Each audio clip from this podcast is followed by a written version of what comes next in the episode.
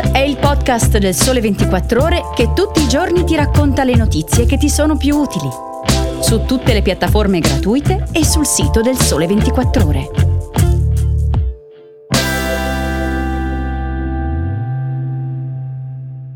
Tre modi diversi di essere contemporanei, ripensando alle mode e ai modi del passato, revisionando le idee di un certo tempo e cercando di rimetterli al passo con i nostri tempi. Io sono Stefano Salis, benvenuti a Start, il sole 24 ore.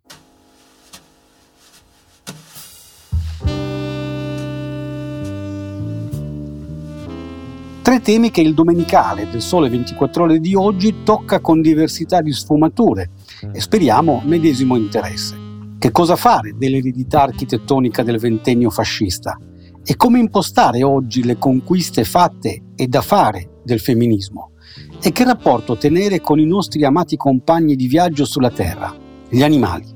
Intanto, una notizia. Per i tifosi d'architettura moderna, non perdete l'appuntamento del 13 settembre a Milano. Alle 11, nel campo indoor della Scala dell'Architettura, la triennale cioè, si giocherà il derby amichevole Roma-Milano, con la presentazione dell'innovativo progetto ideato da Umberto Vattani all'insegna del rilancio dell'immagine della capitale come polo dell'architettura contemporanea.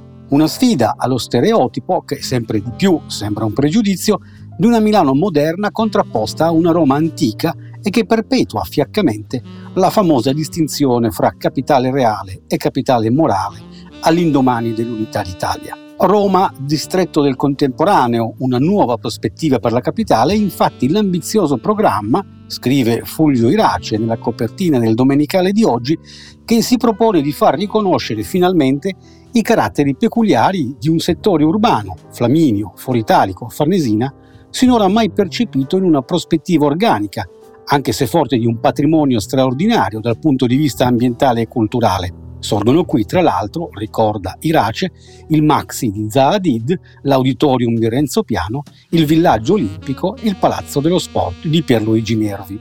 L'obiettivo di promuovere la valorizzazione di quest'area di Roma, ricca di viali, spazi alberati, parchi e giardini, oltre che di un consistente nucleo di importanti opere di architettura realizzate sulle due sponde del Tevere dalla prima metà del Novecento ai giorni nostri, va incontro non solo alla natura della città come museo diffuso, ma anche all'esigenza di ampliare e diversificare i circuiti del turismo culturale, ponendo ad esempio a confronto i fori imperiali e l'ex foro Mussolini, il Colosseo Flavio e il Colosseo Quadrato dell'Eur, la Farnesina di Baldassarre e Peruzzi e quella di Del Debbio, Foschini e Morpurgo, attuale sede del Ministero degli Esteri, promotore dell'intero progetto.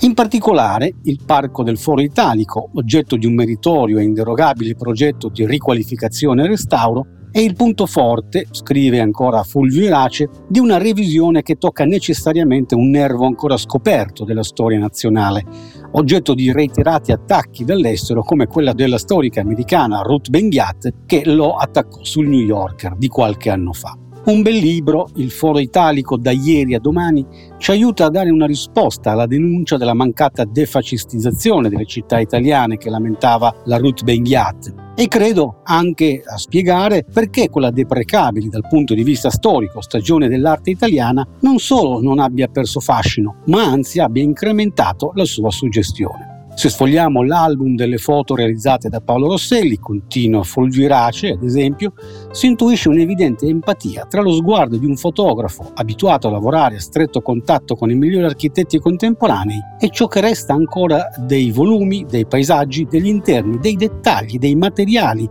dei mosaici, degli affreschi, delle sculture che rendono la cittadella dello sport, inaugurata dal Duce più di 90 anni fa, nel 1932, un pezzo unico di paesaggismo per la studiata fusione fra contesto naturalistico e architetture. Ma allora, invece di cancellare il passato, conclude Irace, bisognerebbe aumentare la memoria in un complesso che ci arriva oggi come risultato di continui ampliamenti e inserzioni, tornare a chiedere la collaborazione di artisti capaci di riportare i segni di una nuova sensibilità per rendere omaggio alla storia di oggi senza mortificare quella di ieri. Defascistizzare l'eredità del ventennio non vuol dire cancellarne le tracce, ma ricondizionarne i miti facendoli confrontare con quelli del nostro secolo.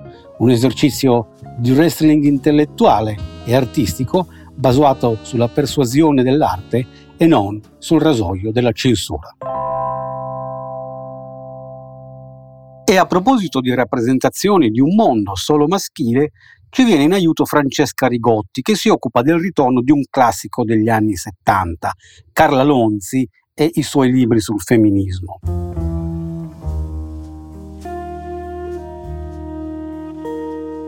Persino Elena Ferrante, spiega l'autrice, aveva letto Sputiamo su Hegel di Carla Lonzi, lo racconta nella storia di chi fugge e chi resta. In tante rileggevamo, ricorda Rigotti, nei primi anni 70, quei libretti piccoli con la copertina verde e il simbolo di un pugno levato a forma di vagina. Quanto a capirli era un'altra faccenda.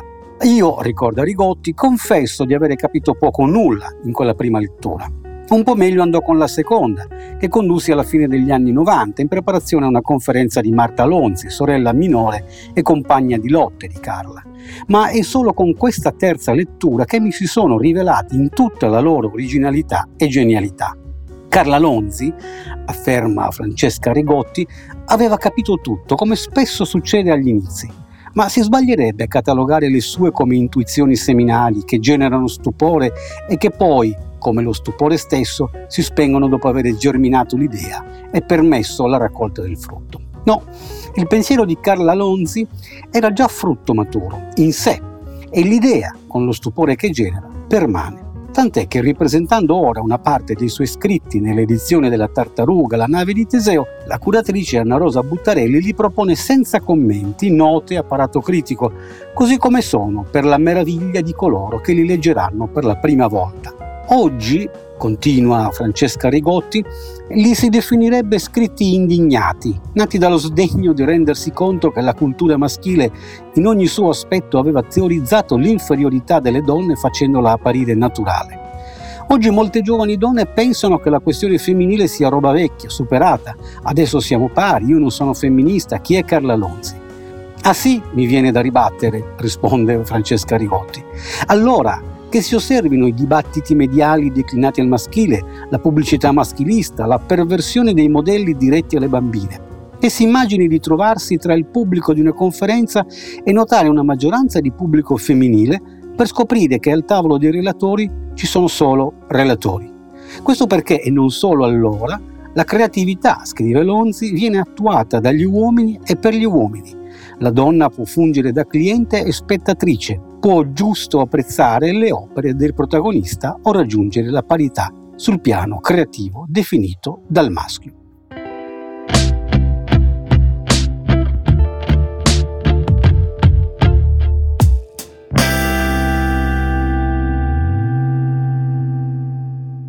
E per finire, ancora una filosofa, l'americana Martha Nussbaum, che nel nuovo libro, in uscita per il mulino, si prende la briga di studiare delle nuove forme etiche per salvaguardare gli animali.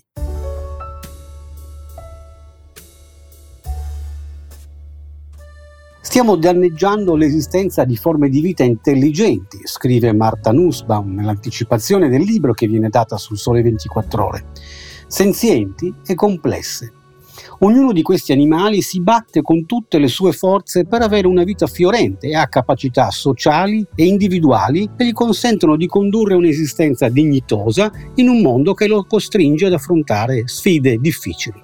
Ciò che gli esseri umani stanno facendo è ostacolare tale sforzo e questo sembra oggi sbagliato.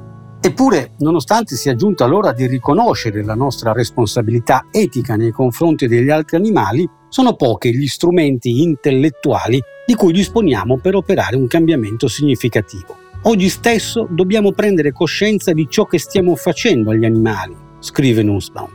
Abbiamo costruito un mondo in cui due dei migliori strumenti di progresso dell'umanità, il diritto e la teoria politica, si sono rivelati finora di poco o nessun aiuto. Come emergerà nel corso del testo, il diritto, sia nazionale che internazionale, ha molto da dire sulla vita degli animali domestici, ma molto poco su tutti gli altri. Nella maggior parte delle nazioni, inoltre, gli animali non hanno quella che gli avvocati chiamano la legittimazione ad agire, ovvero la possibilità di ricorrere legalmente se subiscono un torto.